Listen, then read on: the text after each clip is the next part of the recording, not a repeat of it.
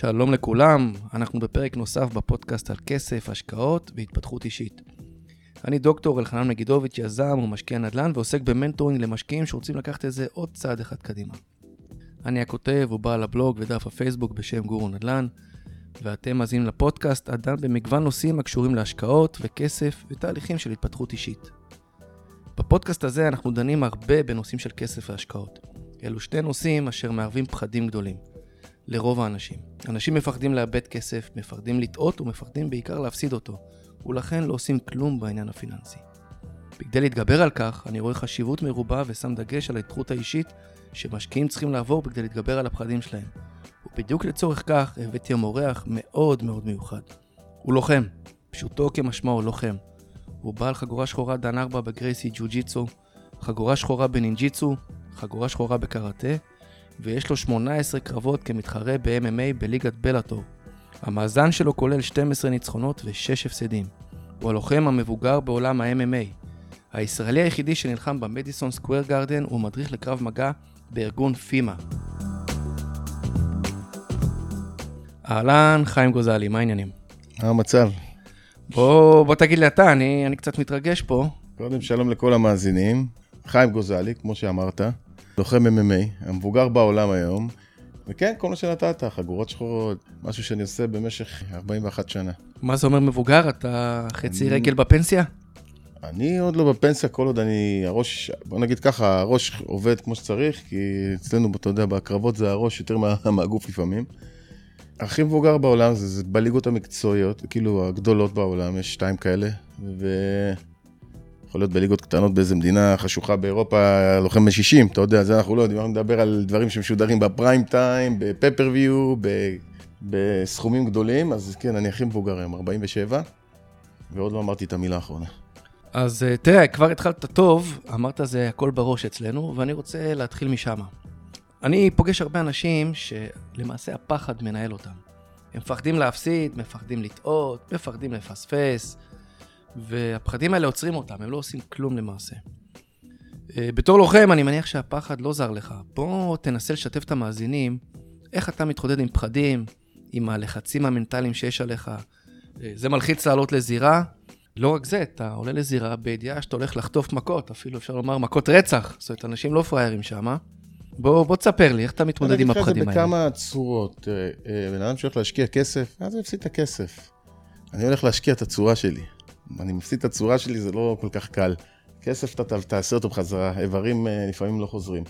פחד זה דבר שאנחנו מתמודדים איתו אה, באופן קבוע בתור לוחם, כאחד שהתחיל מגיל מאוד, מאוד צעיר בלחימה. אני זוכר את התחרות הראשונות שלי, הייתי מפחד לעלות בתור ילד והייתי מפסיד את כולם. ולאט לאט למדתי עם עצמי, לנו לא היה, היום יש פסיכולוגים, פסיכולוג ספורט, יש לך פסיכולוגים, יש לך אנשים שעוזרים, מנטורים וכאלה דברים, עוזרים לספורטאים, לנו לא היה את זה, אני הייתי צריך ללמד את עצמי כל דבר. למה אני מפחד, איך אני מפחד ואיך אני מתגבר על זה. ותוך כדי, בהתחלה אתה עולה, אז אתה מפחד מהקהל. אחרי זה התחלתי להגיד, מה אני צריך להסתכל על הקהל בכלל, הוא לא קיים בשבילי. אז הייתי עולה ומסתכל רק על המתחרה.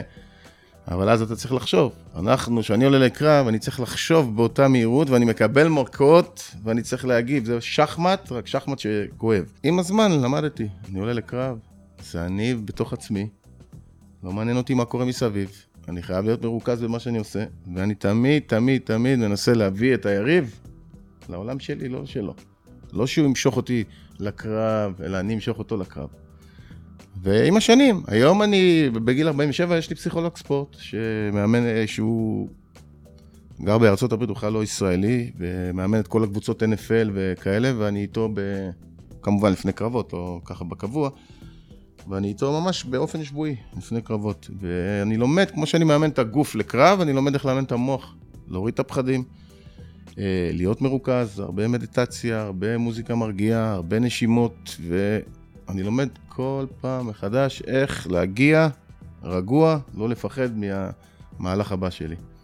אז כשאתה נמצא ב... בוא נקרא לזה בחדר הלבשה, אתה שומע ברקע את העדים של הקהל, אתה ממש שניות לפני העלייה לזירה. הלב דופק, מפחדים, או שאתה מת- מתחיל להתנתק מהעניין הזה? תראה, יש לנו, עוד פעם, זה קרב. זה עומדים איתי בחדר הלבשה לפחות איזה כמה מאמנים. כל אחד. בדבר שהוא מתמחה בו. אז אנחנו מתחילים להתחמם, האדרנלין עולה, אתה פחות uh, מתרגש, אתה מתכונן לקרב, אתה כל הזמן אומר, אה, יש עוד זמן, יש עוד זמן, אתה יודע, שזה כמה חודשים, אנחנו מתאמנים, אז אני אומר לעצמי, אה, יש לי עוד כמה חודשים, הכל טוב, מה יכול להיות? ואז זה מגיע לכמה שבועות, אה, יש לי עוד כמה שבועות, זה מגיע ליומיים, אתה אומר, אה, עוד יומיים, יאללה, תראה, יש לי יומיים לנוח, אתה יודע, עד הקרב. כשאתה שם, אתה אומר, יאללה, יש לי עוד שלוש שעות, שעתיים, שעה, וכל פעם אתה מרחיק כאילו את הקץ, ואז כשזה נפתח, מגביהים אותך, אתה יודע, אתה עולה, יש לך כמה שניות, אתה עומד עם המאמנים, מתחבק, מוזרים לך וזלין על הפנים, ובום, נגיד מדיסון סקוויר גרדן, אתה יוצא באיזה פתח, ונפתח האורות, ובום, מאחוריך מסך בגודל, אה, לא יודע אפילו זה, בגודל של אה, שתי קומות, וחיים גוזל עם בת ים, ואז אתה כבר אין פחד, אין כלום, אתה יודע, אם אתה לא תבצע עכשיו, אתה תתעורר באיזה בית חולים מקומי, אתה יודע, בניו יורק, ואתה לא רוצה את זה. אז אה, תראה, אני רוצה, אנחנו מדברים על קרבות, מייק טייסון, היה לו איזה משפט, שלפי דעתי זה משפט ענק, והוא גם רלוונטי לחיים. הוא תמיד היה אומר, לכל אחד יש תוכנית, עד שהוא חוטף את האגרוף שלו לפנים. עכשיו, אה, זה משפט שיש לו משמעות מאוד מאוד עמוקה. גם למציאות, אתה יודע, לפעמים יש אנשים מתכננים תוכניות, ואז פתאום המציאות מזעזעת אותם. את כולם. בדיוק. אז אה, בוא, אני מניח שגם בקרבות וגם בזירה זה קורה. אתה בא, נכנס לאיזה מהלך, פתאום אתה מקבל איזה בומבה, הרסו לך את כל התוכניות. אתה יודע, איך, אתה יודע איך, קוראים, איך אומרים את המשפט הזה רק בג'ו-ג'יצו? חגורה שחורה אחרי שהוא מקבל אגרוף לפנים, הוא הופך להיות חגורה חומה. אחרי שהוא מקבל עוד אגרוף, הוא כבר נהיה סגולה. כל אגרוף מוריד אותך בחשיבה ובזה. תראה, נכנסתי לקרב. על הנייר אני פבוריט, 2018, ינואר 2018, פורום ב-LA, אולם של איזה 20 ומשהו אלף איש, אני שנים, כמה שנים לפני זה הייתי שם בהופעה של להקת כיס, פתאום אני המופע. על הנייר אני מנצח, הימורים, אני מנצח. אתה כבר עולה, שאתה מנצח. ופתאום הכל משתבש. לא הולך לך כלום. כל מה שתכננתי לא הולך. ואז כמו בסרטים של רוקי, אתה עובד רק עם הלב. אני יודע שאני מפסיד את הקרב, אני סיבוב שני, מקבל מכות רצח, ואני אומר, יש לי עוד סיבוב שלם למשוך, אבל הלב עובד, אני לא אכנע בחיים, אתה מבין? אני לא נכנע, ואני עומד שם ומקבל מכות, ומקבל מכות, ומקבל מכות, ומקבל, והפנים שלי מתרסקות, שתבין, ומדבר איתך אחרי זה כמה שבועות שאני בכלל לא... לא יכול ללכת ולא יכול לפתוח את הלסת אפילו. אז כן, יש פעמים יש לך את האגרוף הזה שמשנה לך את כל התוכניות, אבל הלב, הלב והאופי, ומה שאתה מאמן את המוח, להישאר שם עד הסוף. לא להיכנע, ולא ליפול, ולא לברוח, ולא לרוץ. אז מה, מה היה שם למעשה? היית בהימורים, היית מנצח, בראש המנצח, ת, מה, מה קרה שם? יש לנו הרבה מרכיבים בקרב, אז אחד המרכיבים שלנו זה אנחנו חותכים הרבה משקל. אתה רואה אותי עכשיו בריון גדול וזה, אבל אני מתחרה ב-77 קילו. זה אומר שאני 20 קילו פחות ממה שאתה רואה אותי יושב לידך עכשיו. כשאתה מוריד את המשקל לפעמים, אתה לא מצליח להחזיר אותו בצורה הנכונה. נוזלים וזה, ואז מה שקורה שהגוף לא מתפקד. זה קרה לי בכמה קרבות בחיים, והגוף לא תפקד. אני רואה את המהלך שאני צריך לעשות, הוא מולי, אני רואה אותו, והגוף לא זז. המוח נותן את הפקודה, הגוף לא זז. ואז נכנס ההיבט של הכוח רצון. וה... והלב של לוחם, אתה יודע, אני לא אכנע פה, אותי לא ישברו היום. אם אני, אם אני הפסדתי פה היום, אני עומד על שתי הרגליים בסוף הקרב, ועומד כמו גדול, ואני לא אפסיד ולא בנוקאוט, ואני לא אכנע בחיים באמצע. היה לי עוד מקרה כזה, גם פה בארץ בנוקיה.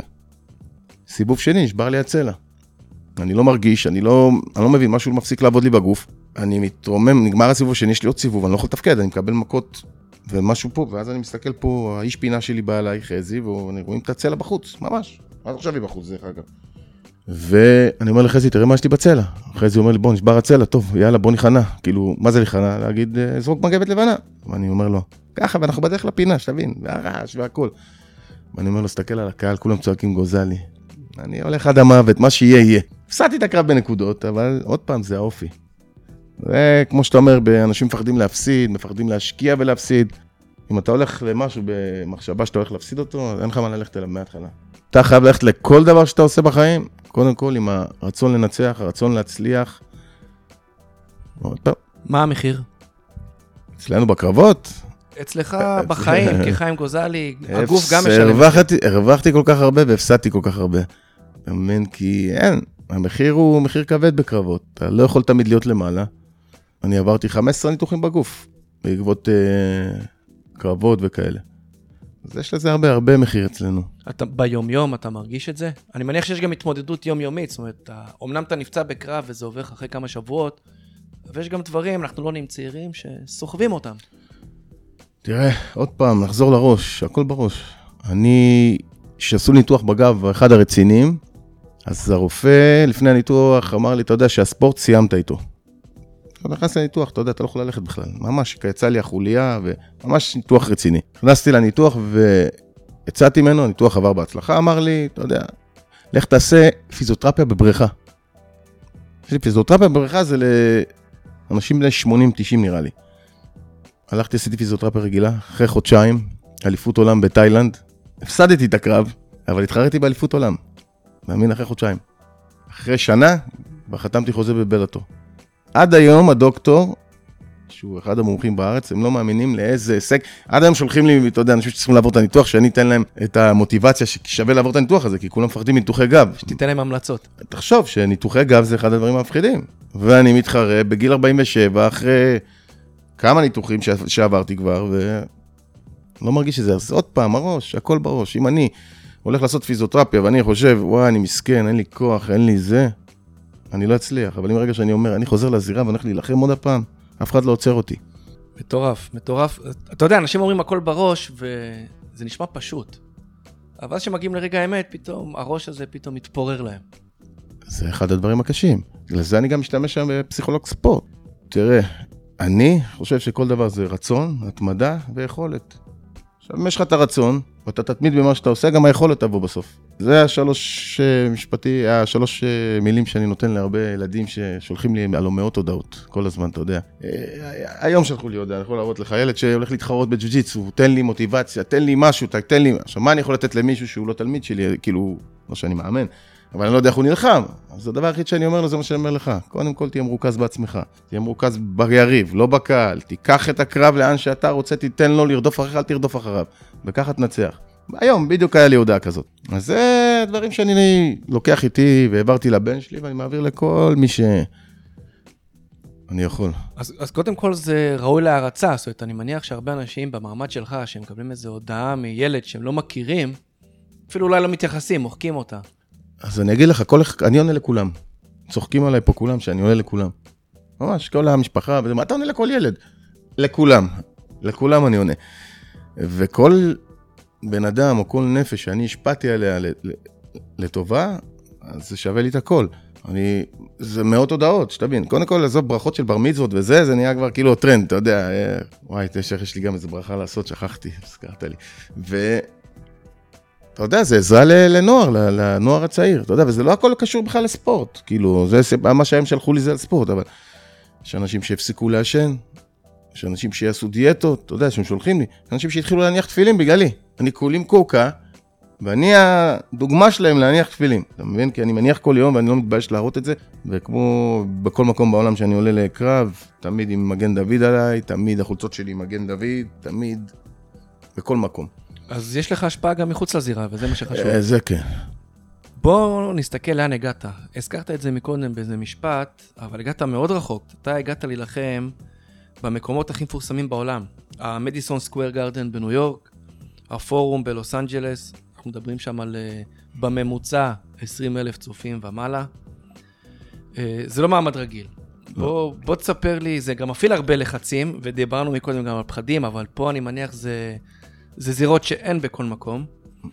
איזה, איזה רגשות זה עורר לך? זאת אומרת, אתה אומר, וואלכ, אני במדיסון, מה, מה אתה אומר לעצמך שם? אני אגיד לך איך זה עבד במדיסון. אני, הקרב הראשון שלי, עשיתי במתנ"ס בבת ים. אותו מאמן שאימן אותי אז, הבאתי אותו איתי למדיסון סקוויר גרדן. יש במדיסון המעלית הזאת שהיא מפורסמת, אתה לא יודע שהיא מעלית, או מי שלא מכיר את המקום לא יודע שזה מעלית, אבל זה עם התמונה כזה של המדיסון מאחורה, וכל הספורטאים תמיד עולים בה. ואז מעלים אותנו במעלית. לפני שאנחנו יוצאים לזירה, אני מסתובב אליו, ואני אומר לו, אתה קולט? אנחנו במדיסון סקוויר גרדן, כאילו זה... הקרב הראשון שלנו היה במתנ"ס בבת ים, זה היה מדיסון סקוויר גרדן. זה מטורף. אתה יודע, גם הסדרי גודל וזה, ושאני בכלל מילאתי את המקום בדגלים של ישראל. זה בכלל לא היה, אתה יודע, אני, גם כל קרב שאני עובר, אז אני הולך לגור במדינה שאני הולך להילחם, או בעיר, אז תחשוב שהגעתי למדיסון סקוויר גרדן, אני בניו יורק ארבע חודשים בערך, לבד, גר על ספה אצל דודה שלי בבית בכוונה. הכל להביא אותך למצב הזה שאתה כמו ברוקי. באמת, כמו בסרט. רציתי לעצור אותך ולהגיד, שמע, זה כמו ברוקי. זה כמו ברוקי. אני אגיד לך, זה בדיוק כמו בסרט רוקי, שלוש, עוד פעם. שהוא צריך להעביר את הכל, אבל אתה צריך לסבול ולמקד את הסבל ליום הזה שאתה הולך להתפוצץ בו בזירה. אתה יודע, שם הייתי, והקהילה היהודית, כאילו, אתה יודע, כל כך אהבה אותי, אתה יודע, וממש תמכו בי, ממש, היהודים, אני מדבר על הדתיים, לא, גם לא, לא ישראלים, גם הישראלים כמובן. זה הגיע לרמה כזאת שפיצצנו את האולם, שאני ביקשתי להתחרות, זה היה, הקרב הראשון שלי במדיסון סקוויר גרדן היה בשבת אמור להיות, אני ביקשתי להיות בין האחרונים, לקראת הסוף, שיצא השבת שהיהודים יוכלו לבוא, והראשון, ש... והשני שלי היה בשישי, אז ביקשתי שזה יהיה בשישי הכי מוקדם, שהיהודים יוכלו לבוא ולחזור לשבת. וכן, עכשיו שמילאתי אולם, מאות של דגלים, ואנשים שצעקו את השם שלי, והייתי גם פעמיים אורח כבוד במצעד הישראלי בניו יורק, ב-Fifth Avenue, אתה יודע שזה גם מטורף. כל זה, מההישגים של ה... אז אתה, אתה למעשה, אם אני מבין נכון, אני טיפ-טיפה לוקח אותך לתחילת התשובה שלך, אתה מקשה על עצמך. אתה מעמיס עליך סוג של סבל או איזושהי תענית כזאתי, בשביל לבנות את ה... לא יודע, את הרעל נקרא לזה, לקרב? חייב. אני חייב לעשות את זה. אני צריך להגיע לרמה שאני סובל, לרמה שאני אדע שכל מה שאני גורם לעצמי יביא אותי ליום הזה, לרגע הזה, שבו אני צריך לתפקד. מבין? וזה בכל דבר, ב- ב- ב- ב- לא צריך לסבול בשביל כל דבר, אבל אתה יודע, כל דבר שאתה רוצה לעשות, אתה צריך למקד את עצמך לאותו דבר בשביל להגיע ממוקד מטרה. ואצלנו זה הרבה סבל, כי בוא נגיד ככה, לוחם שיקום בבוקר ויאכל עם שתי מלצרים וזה, אז הוא לא היה לוחם, הכל יהיה אצלו בעדינות, אבל לוחם שצריך לקחת איתו ארוחות קרות ולאכול את המחרי אימון באמצע הרחוב, תוך כדי הליכה לאימון הבא. אתה יודע, כשאתה חוצה את הכביש ויש לך כאלה שאתה אוכל ככה ברחוב, אז זה לוחם שיכול להגיע למשהו. אז אתה אומר שאם היית גר באיזה מלון חמש כוכבים, עם כל הפינוקים, מיטה נוחה, זה דווקא היה פוגע. פוגע. לא יעבוד. אני דיברתי איתך ככה, עשינו איזה שיחת הכנה לפני זה, ושאלתי אותך, מה הקרב המשמעותי בחייך, ואתה ענית לי ב... בכמה? בארבע מילים. כל קרב שהפסדתי בו. כן. בוא, בוא תספר לי על זה. ממה אנחנו לומדים בחיים? מניצחונות? לא. לומדים מהפסדים. עכשיו, ואצלנו גם כן בלחימה, מה אומרים? אני עוצר אותך שנייה פה, אוקיי. כי אני רוצה שאתה תדגיש את הנקודה הזאת, כי התחלנו מזה שאנשים מפחדים להפסיד, מפחדים להיכשל. בוא, בוא, בוא תוכיח להם למה זה חשוב. למה זה חלק ברגע מהדרך. שאתה, קודם כל, אה, ברגע שאתה מפסיד, אתה לומד. כשאתה מנצח, אתה לא לומד שום דבר. וביום שאתה מפסיד, אחרי שאתה תנצח 100 פעמים, אתה תפסיד, זה יהיה כל כך קשה שאתה לא תוכל להתמודד עם זה. אה, מה שאנחנו, מה שקורה לי, למה, למה אני לומד על עצמי דברים. על מי אני. כי עוד פעם, אצלי זה סבל, אתה יודע, זה לעמוד בזירה, זה שלוש סיבובים, זה 15 דקות קרב. אני לומד על עצמי מי אני, מה האופי שלי, ומה אני יכול לעשות. ואז אני יודע איך להכין את עצמי לדבר הבא. והדבר הבא זה הקרב הבא אצלי, אצלי זה הקרב הבא, אצלכם זה עסקאות הבאות. אתה יודע בדיוק איפה הנקודות החלשות, מה צריך לשפר, למה לשפר אותם, איפה לשפר אותם, מה אני צריך לעבוד בדיוק, מה אני צריך, איך אני מכין את עצמי לדבר הבא. ובגלל זה, איך הם אומרים אצלנו בג'ו-ג'יצו, אין הפסד, יש ללמוד. יש ניצחון או ללמוד. אין דבר כזה הפסד. הפסדת, למדת. ניצחת, ניצחת. לאן אתה לוקח את זה לחיים, מעבר לזירה, בחוץ, אה, בחיי דבר, היום-יום? לכל דבר. עכשיו זו תקופה קשה, אז קשה גם לי, אבל אתה יודע, עם כל המחלות שמסתובבות לנו ברחובות, אבל לכל מקום, אני חייב לקחת את זה איתי. תראה, איזה ציפור קטנה לחשה לי, שאחד הקרבות המשפיעים בחיים שלך, היה קרב נגד, אה, קרב חוזר דווקא, נגד אה, ריין קוטור. שהוא הבן של, אה, אפשר לומר, האגדה של ה-MMA, של רנדי קוטור.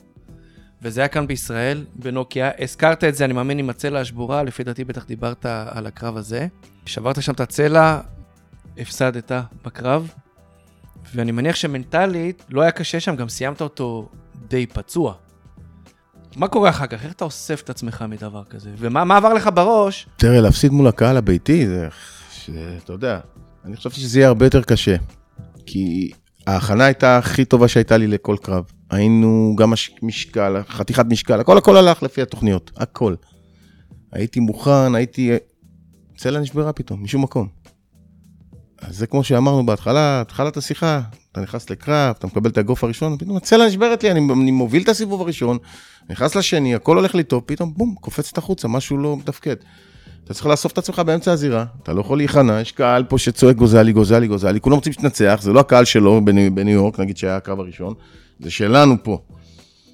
וכמו שאמרתי, המאמן אומר לי, נבטל, אני אומר לו, אנחנו לא מבטלים, ממשיכים עד הסוף, ואנחנו ממשיכים עד הסוף. אבל ברגע שהפסדתי וירדתי מהזירה, הקהל חיבק אותי כאילו ניצחתי. זה הקהל הישראלי. זאת אומרת, הם העריכו את הם הרוח העריכו את לחימה. זה שאני בן 46 הייתי, נלחם שלוש סיבובים, לא מוותר למרות שאני שבור, והצלע הייתה בחוץ. הם ראו שאתה שבור? זאת אומרת, הקהל ראו ראה- שקרה, הקהל לא הבין מה קרה, ראו שקרה משהו. כי פתאום בום. לא יודע, אני נלחם, טאק, נעצר הכל. מה קרה? היי, מה קרה לו? ואז שעמדתי בח- ב- ברעיון שראיינו אותי, אז אני אומר, לה, נשברה לי כנראה הצלע, ואני עושה ככה, ואז כולם רואים את זה במצלמות, זה ממש בחוץ היה. ועכשיו זה עוד נרגע, כאילו, זה היה ממש בליטה החוצה, אתה רואה, כמו, ככה יוצא לי. אה, ואני יורד מהזירה, והמאמן של קונור מגרגור שנמצא בארץ בא אליי ואומר לי, תראה את הקהל איך צועק לך, אתה יודע שאתה הקונור הישראלי. אתה מפסיד ותראה איך הם אוהבים אותך. ככה בדיוק, במילים האלה. יש לי את זה גם אה, באיזשהו מקום מוקלט. ו... והקהל רק חיבק אותי, הרימו אותי ו... ו... ו... חיבקו אותי בכל מקום, ורק מחמאות קיבלתי. כל החודש הזה של הזה, מחמאות ומחמאות מחמאות. אז מחכים שהצלע תחלים, ויאללה, לתוכנית הבאה, והתוכנית הבאה הייתה מדיסון סקוויר גרדן, אתה מבין? עוד פעם, ושם כבר באתי מוכן וניצחתי. וגם בארץ אחרי זה ניצחתי, אז כאילו, אתה מבין? בוא תספר למאזינים את מי ניצחת במדיסון. במדיסון ניצחתי בחור בשם גוסטבו, ברזילאי, היה לו איזה 80 קרבות, אני חושב, ברקורד. 80-90 קרבות, משהו כזה. ניצחתי אותו בחניקת משולש, שזה המומחיות שלי, זה וברכי רגליים. סיבוב ראשון, דקה רביעית. עכשיו, הסטטיסטיקה אומרת, אתה יודע, שמדברים, הפרשנים של סטטיסטיקות, הסטטיסטיקה אומרת, אם חיים גוזלי גומר סיבוב ראשון ולא ניצח, הוא מפסיד את הקרב. ואני יודע את זה כי הם מדברים על זה לפני הקרב, וכל היום מדברים על זה ברעיונות, ואני קולט דקה רביעית, ואני חונק אותו והוא לא נחנק. ואני אומר, וחזי צועק לי מהצד שני, ארבע דקות. אני אומר, יואו, יואו, אני מפסיד את הקרב. אני כבר חושב שהפסדתי אותו, למה? כי אני אומר, אם הפסדתי את הסיבוב הזה, אם אה, עברנו לסיבוב הבא, אני מפסיד את הקרב. ואז אני נותן לו כמה מרפקים לראש, אתה יודע, מהריצ... מהקרקע, וזה פותח לו את החניקה והוא נכנע. ושם חזרנו לרול של הניצחונות. ואחרי זה היה לנו נוקיה בישראל. תשמע, זה, זה מרתק לשמוע את, ה, את הסיפורים האלה. זאת, אומרת, אין, אין סיכוי, עד כמה שנרצה, שמי שמקשיב לנו פה בכלל יכול להבין מה קורה שם. צריכים להיכנס ליוטיוב או לפייסבוק או לאינסטגרם, לראות מה אני מדבר. או להיכנס לזירה ולחטוף איזה אחת. זה כן. אה, נעשה להם תוכנית ריאליטי, אתה יודע, אנשי עסקים שנכנסים לזירה. יאללה, נראה לי זה יעבוד לך טוב, הם צריכים לפרוק אגרסיות. כן. בתקופה האחרונה, יש לנו פה קורונה, זו תקופה בעייתית. אני, כולם אומרים קורונה, קורונה, אני קורא לזה סוג של משבר, זה משבר שהוא רוחבי.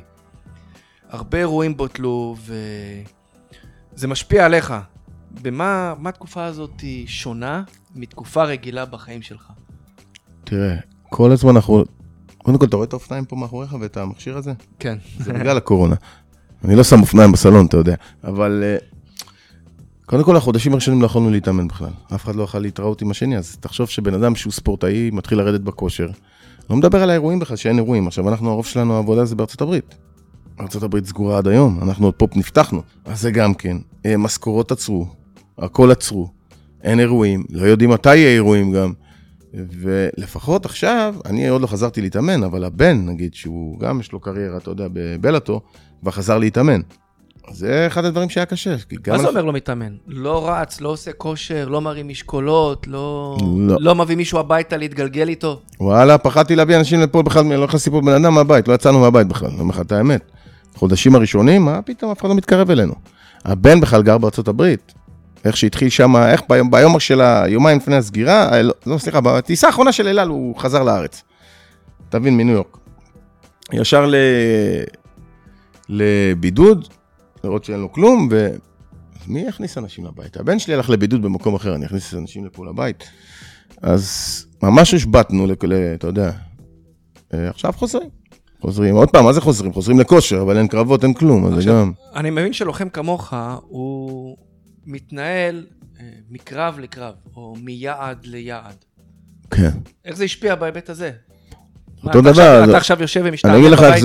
אני אגיד לך איך זה עבר שנה שעברה. 2019 היה לי בנובמבר קרב, אז ביוני בדרך כלל יש לי עוד קרב. אין לי קרב. אז קודם כל ה-20 קילו שאתה רואה עליי עכשיו, שאמרתי לך שאני 90 קילו, 94 קילו, זה גם כן השפעה של, אתה יודע, של פחות אימונים, פחות זה, אתה יודע, ואז אתה עולה במשקל. איבדתי כבר את המומנט לקרב של... אין כבר יוני לא יהיה, אתה יודע, גם לא יהיה יולי, ולא נראה, לא נראה שיש אוגוסט. כרגע אני עובד על איזה קרב ביפן, יפן מתחילה להיפתח גם, שאמור להתקיים באוגוסט. תשובות בימים הקרובים, אם זה נפתח או לא, ומזל שלנו שאנחנו ישראלים, זה המדינה היחידה שמוכנים להכניס כרגע. אז אתה תעבור להתגורר ל- לא, לא, ביפן? לא, לא, אני אתאמן פה עם הבן, ואנחנו נטוס לקרב. אה, עוד פעם, אם זה יצא לפועל, מקווה מאוד, אוגוסט, ודרך אגב זה ב-90 ומשהו קילו, לא במשקל הקבוע שלי, כי אין להם מתחרים והם רוצים מישהו גדול, אני אמרתי, בגלל שאני לא עשיתי קרבות, וכל הקורונה הזאת, אני עולה למשקל כבד, הכל טוב, אין לי בעיה. אז אה, קודם כל אני מאחל לך שתביא ניצחון. אה, קודם כל שאני אקבל את הקרב, ושיהיה קרב, אתה יודע, כרגע אנחנו מחכים לממשלה היפנית, הם החליטו לפתוח, אבל זה עוד שם בהיסוסים. אבל אה, אנחנו המדינה היחידה שהם יכולים להכניס לשם, אז כבר אנחנו במצב טוב. בהצלחה שזה יתקיים, ואם יתקיים. ש... שתביא את הניצחון הביתה. בוא נדבר על אימונים מנטליים. כי אמרת שהכל בראש, עובר אחר כך לגוף. מה זה אימון מנטלי? איך, איך זה מסייע לך? איך אתה... איך זה עוזר לך בזירה, מחוץ לזירה, והאם אתה ממליץ לאנשים לעשות את זה בין אם הם מתחרים ובין אם הם לא מתחרים? אז אני אגיד לך. אצלנו, אצלי, כאילו, בגיל שלי, אימון מנטלי אה, הרבה יותר טוב, אה, הרבה יותר חשוב לי מאימון פיזי. כי האימון המנטלי, בשבילי זה, אתה יודע, זה הדברים, כי אני לא יכול להגיע לכושר של ילד בן 24. אז לפעמים המוח, זה מה שמושך לי את המשך הסיבובים. הכוח הרצון, הדבר הזה שאומר לי, תמשיך, אתה לא נכנע עכשיו, אתה מבין? אז זה הכל במוח. אז זה אימונים. כמו שאמרתי בהתחלה, אז יש לי בן אדם שמאמן אותי, אה, דוקטור פטריק, הוא גר במיאמי, הוא מאמן אותי אה, איך להתמודד עם המוח, שזה אימונים בפני עצמם, אתה יודע, זה דברים, אנשים לא מבינים איך, פה בארץ עוד לא הגיעו, לספורטאים בכלל לא הגיעו להבנה, כאילו, לא מדבר על ספורט, המאמנים, להביא לספורטאים שלהם את הדבר הזה, את האימון המנטלי הזה, כמה זה חשוב לספורטאי, גם באולימפיאדות וגם בכל ספורט, גם בכל דבר בחיים, אבל זה הדבר שגורם לנו, כי בסופו של דבר, כל הפחדים שלנו, זה באים מהמוח. אתה מבין? ואם אתה מפחד ממשהו, אתה לא תצליח לעשות אותו לעולם. ואנחנו חייבים להתמודד עם עצמנו. שמתי פעם תמונה שלי, שאני עשיתי אותה, שאני עומד מול עצמי ורשמתי, היריב הכי חזק, הכי חזק שהיה לי זה אני. שזה באמת זה. להילחם במנטליות, במוח שלי, להילחם בפחדים, להילחם בדבר הזה, כדאי, לא כדאי, לעשות, לא לעשות, שזה אחד הדברים הכי חשובים. בכל דבר בחיים, אתה יודע, אם זה ילד שילך לגן, או ילד שילך לבית ספר, או בן אדם, כמו שאתה אומר, ישקיע בעסק, או לא ישקיע בעסק. הכל נמצא אצלנו בראש. וזה מה שאנחנו צריכים לדעת. יש לזה משפט גם כן, שאנחנו משתמשים איתו גם כן הרבה ב... אצלנו בספורט, בוא, בוא תשתף אותו אם זה לא סוד. לא, לא סוד, לא סוד, אני רק רוצה להקריא לך אותו בדיוק, שאני לא אתבלבל. הוא אומר ככה, אז הפחד הרג יותר חלומות מאשר הכישלונות. אתה מבין? הפחד הורג לאנשים, אז אני אגיד לך את זה ב-fear kill more dreams than failure ever will. אתה מבין? הפחד לעשות את זה, עוצר אותנו. עוצר אותנו. זה יותר מהכישלונות. אז- אז... הפחד לעשות משהו עצר אותנו יותר מהכישלונות. אם אני ניסיתי עכשיו ונכשלתי, כמה פעמים אני אכשל? אחד, שתיים. אז אבל ברמה הפחד לעשות יומיומית, את זה, אני אפחד, אני לא אעשה את זה מאות פעמים. ברמה יומיומית, איך אתה מתאמן? איך אתה מאמן את הראש? אה, זה הרבה מדיטציה. אתה צריך לנשום, בדרך כלל אומרים להכניס את הדבר הטוב ולהוציא את הרע. תמיד לי להכניס, אה, להוציא יותר ממה שאתה מכניס, אה, להתרכז, לפחות חמש דקות ביום אתה צריך לעשות את זה. בשביל לרכז ולנשום ו- ו- ולחשוב. גם קראתי כמה, אני קורא הרבה ספרים גם על הדברים האלה וזה, אז צריך להגיד לנו כל יום דברים טובים על עצמנו, לפחות שלוש דברים, במשך חודש בערך, וזה משפר גם את ה- את התת-מודע שלנו להצלחה. זאת אומרת, סוג של שטיפת מוח עצמית כן, כזאת. הכל שטיפת מוח, הכל. אתה לומד איך להשתמש במוח שלך. איך להשתמש בו כמו שאני משתמש באגרוף, כמו שאני נותן בעיטה, למדים אותי טכניקה, אני אותו דבר, למדים אותך טכניקה, איך להשתמש במוח בשביל להרגיע מצבי פאניקה, לה- להרגיע מצבי לחץ, ואצלנו מצבי לחץ הם הרבה יותר גדולים מאיש עסקים. תחשוב שאני עושה עסק עם עצמי, נכנס לתוך כלוב, ושזה שעומד מולי, אני גם צריך להיות מהיר בתגובות שלי, כי אני מקבל פה, עפים עליי אגרופים ובעיטות, והטלות וחניקות והכל, ואני גם צריך להתמודד עם הפחדים שלי והכל. בואו נדבר על uh, דברים קצת יותר uh, עצובים נקרא לזה, פחות משמחים. באחד מהסרטים הדוקומנטריים שעשו על מייק טייסון, הוא הבין שהרבה הסתובבו איתו היו למעשה טפילים. הסתובבו אותו בשביל הכסף, בגלל היוקרה, בגלל הפרסום. ספר לי על זה. ו... והוא אומר שאותם אנשים למעשה מצצו אותו, ובסוף uh, זרקו אותו, הוא נשאר לבד. זה, זה המציאות, כן. אתה, אתה חווית משהו כזה? המציאות, בדיוק. אחד על אחד, כן. שאתה למעלה, ו... ואתה מנצח, ואתה מביא את כולם איתך לווגאס על חשבונך, וכולם במלטי מלון על חשבונך. מה, אין דבר כזה חברים? יש חברים. יש, אה, בוא נגיד ככה, כל הקרבות הראשונים הטסתי את כולם עליי. בקרב האחרון במדיסון סקוויר גרדן, החלטתי שאני לא מביא אף אחד יותר. ואתה יודע, אמרתי, תשמעו, חבר'ה, נפלתי, התרסקתי. אבל מה זה אומר, הטסתי את כולם? זאת אומרת, הם לא היו קשורים לאימונים שלך, לקריירה? לא, לא, לא. אם אני מטיס אה, 15 איש שבאים להיות לי פמליה, ומשם, וכולם יושבים במלונות, אני בבית מלון בניו יורק, יש לי איזה שש חדרים בר מלון. שזה יושן פה, ופתאום זה רב לי עם זה, כי הוא לא רוצה לישון עם זה בחדר, כי ההוא מעשן ויש לו ריח, וזה לא רוצה, כי ההוא נוחר, תגידו לי מה, אני, קחו עוד חדר. אתה מבין? זה אפילו אף אחד לא ילך להשכיר לעצמם חדר, של לרדת, להוריד לך מהראש, כי אתה יש לך קרב, אתה מבין? אם בן אדם, אני צריך לעלות לשקילה, ואני פתאום מוצא את עצמי לבד, רק עם הבן שלי, למה כולם הלכו לשופינג, אף אחד לא עומד לי בקהל אפילו מהמשפחה, מהחברים והמשפחה לצעוק, כי כולם הלכו לשופינג, לא נשמע לי נורמלי. אתה מבין? למה זה קורה? אה, למה? אנשים אוהבים לרכב על אנשים, זה, זה גם מנטליות, אתה יודע, כולם רוצים להיות ל, לידך שאתה עושה דברים, אבל אף אחד לא רוצה להיות לידך שאתה עושה אותם. בוא נגיד, כולם רוצים להיות לידך שאתה עושה דברים, אף אחד לא רוצה לראות אותך מצליח, אתה מבין? אז אה, במדיסון סקוויר גרדן האחרון החלטתי שאף אחד לא בא, אני לא מטיס אף אחד, אמרתי לכולם, נפלתי, גם היה לי, אתה יודע, נפרדתי מאימא של אביו, ו... בקיצור, הפסדתי כמעט כל מה שהיה לי, ככה אמרתי לכולם. היחיד ששלוש ימים לפני הקרב אומר לי, אני לא מפקיר אותך לעולם, זה המאמן חזי, חזי רכטמן. הוא קונה כרטיס, והוא בא להיות איתי. וזה חבר, אתה מבין? אף אחד מכל אלה שטסו איתי כל הפעמים האחרות, אף אחד לא בא. אף אחד לא שאל אפילו. מה לומדים מזה? לומדים שאתה צריך לדאוג לעצמך ולמשפחה שלך קודם כל. כי אנחנו חוזרים גם לקטע המנטלי, כי זה אכזבה. ברור, זה, זה אכזבה, זה, אכזבה, האכזבות האלה יותר, יותר קשות מהפסדים, אתה יודע. כי אני, אני, אני, אני גם אכלתי עקיצות בעסקים, בגלל שבאתי עם אותה דעה של כאילו אמונה ודברים כאלה. באמת, בחברה, בחברות, היה לי חברת אבטחה, היה לי זה. תמיד שמחתי אנשים, לא חתמתי חוזים כמו שצריך לחתום, ואתה יודע, תמיד באתי כאילו גם היה לי את הספורט יותר, אתה יודע, אז תמיד הייתי יותר... וכן, אכלתי אכזבות מהרבה אנשים בקטע הזה. ואני אגיד לך משהו, להפסיד קרב, אתה יוצא עם החזה מתוח כי נלחמת, אבל לראות מישהו שמנצל אותך בשביל להיות לידך, כאילו שאתה למעלה, ואז אם אתה צריך אותו, אפילו לא, לא יענה לך על טלפון, אז זה הרבה יותר מאכזב מלהפסיד קרב. אז איזה טיפ אתה יכול לתת לאנשים שלא ייפלו במלכודת הזאתי? אפשר ללמוד מזה? אה, אפשר לשמור על עצמנו. קשה ללמוד מזה, עוד פעם, אם אתה מאמין באנשים, אתה תאמין באנשים כל הזמן, זה בעיה. כמו שקרה לי. חזי זה בן אדם שאני יודע שאני יכול לסמוך עליו. אז מה, אז להיות חשדן? מה, מה, מה צריך לעשות? תמיד, יש את המשפט הזה, כבדהו וחשדהו, לא? זה משפט אה, ידוע, אתה יודע, ועוד פעם, זה צריך לאנשים מסוימים להיות כאלה. בוא נגיד ככה, סמוך על המשפחה הקרובה שלך, דאג למשפחה הקרובה שלך. אם יש לך כסף מיותר, בא לך להטיס אנשים, אל תצפה מהם לשום דבר, כי ביום שהם יטוסו, הם לא ייקחו אותך איתם. מבטיח לך. זהו. תשמרו את הכסף למשפחה שלכם. מתי uh, חיים גוזלי יפרוש? תראה, רשמית, בלאטור ביקשו ממני לפרוש השנה בנוקיה, אה, כאילו שנה שעברה, ב 2019. 2019 זה היה, כן. נראה לי התבלבלנו בתאריכים בקרב של אה, ריין, 2018 וזה 2019, לא משנה. 2019 הכריחו אותי לפרוש מ...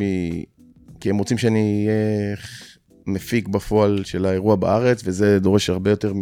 כי אני לא יכול להתאמן וגם לעשות את זה, אז הם ביקשו ממני לפרוש. אני כרגע לא פרשתי בעולם. כל עוד אני לא צריך להפיק את האירוע, אני נלחם, כמו שאמר, דיברנו על יפן. וגם אחרי הפרישה התחרתי כבר בתחרות ביפן, בג'יו-ג'יטסו, אתה יודע, חודש אחרי.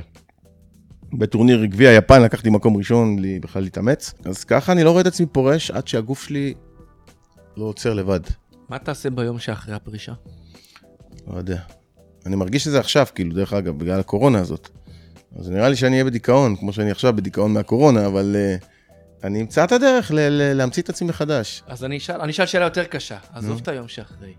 מה קורה 10-15 שנה אחרי שאתה פורש? אם אני, הגוף שלי ישרוד את ה-10-15 שנה על מה שהוא עובר כל יום, בכל אימון, בכל קרב, אז אני אהיה מבסוט מזה.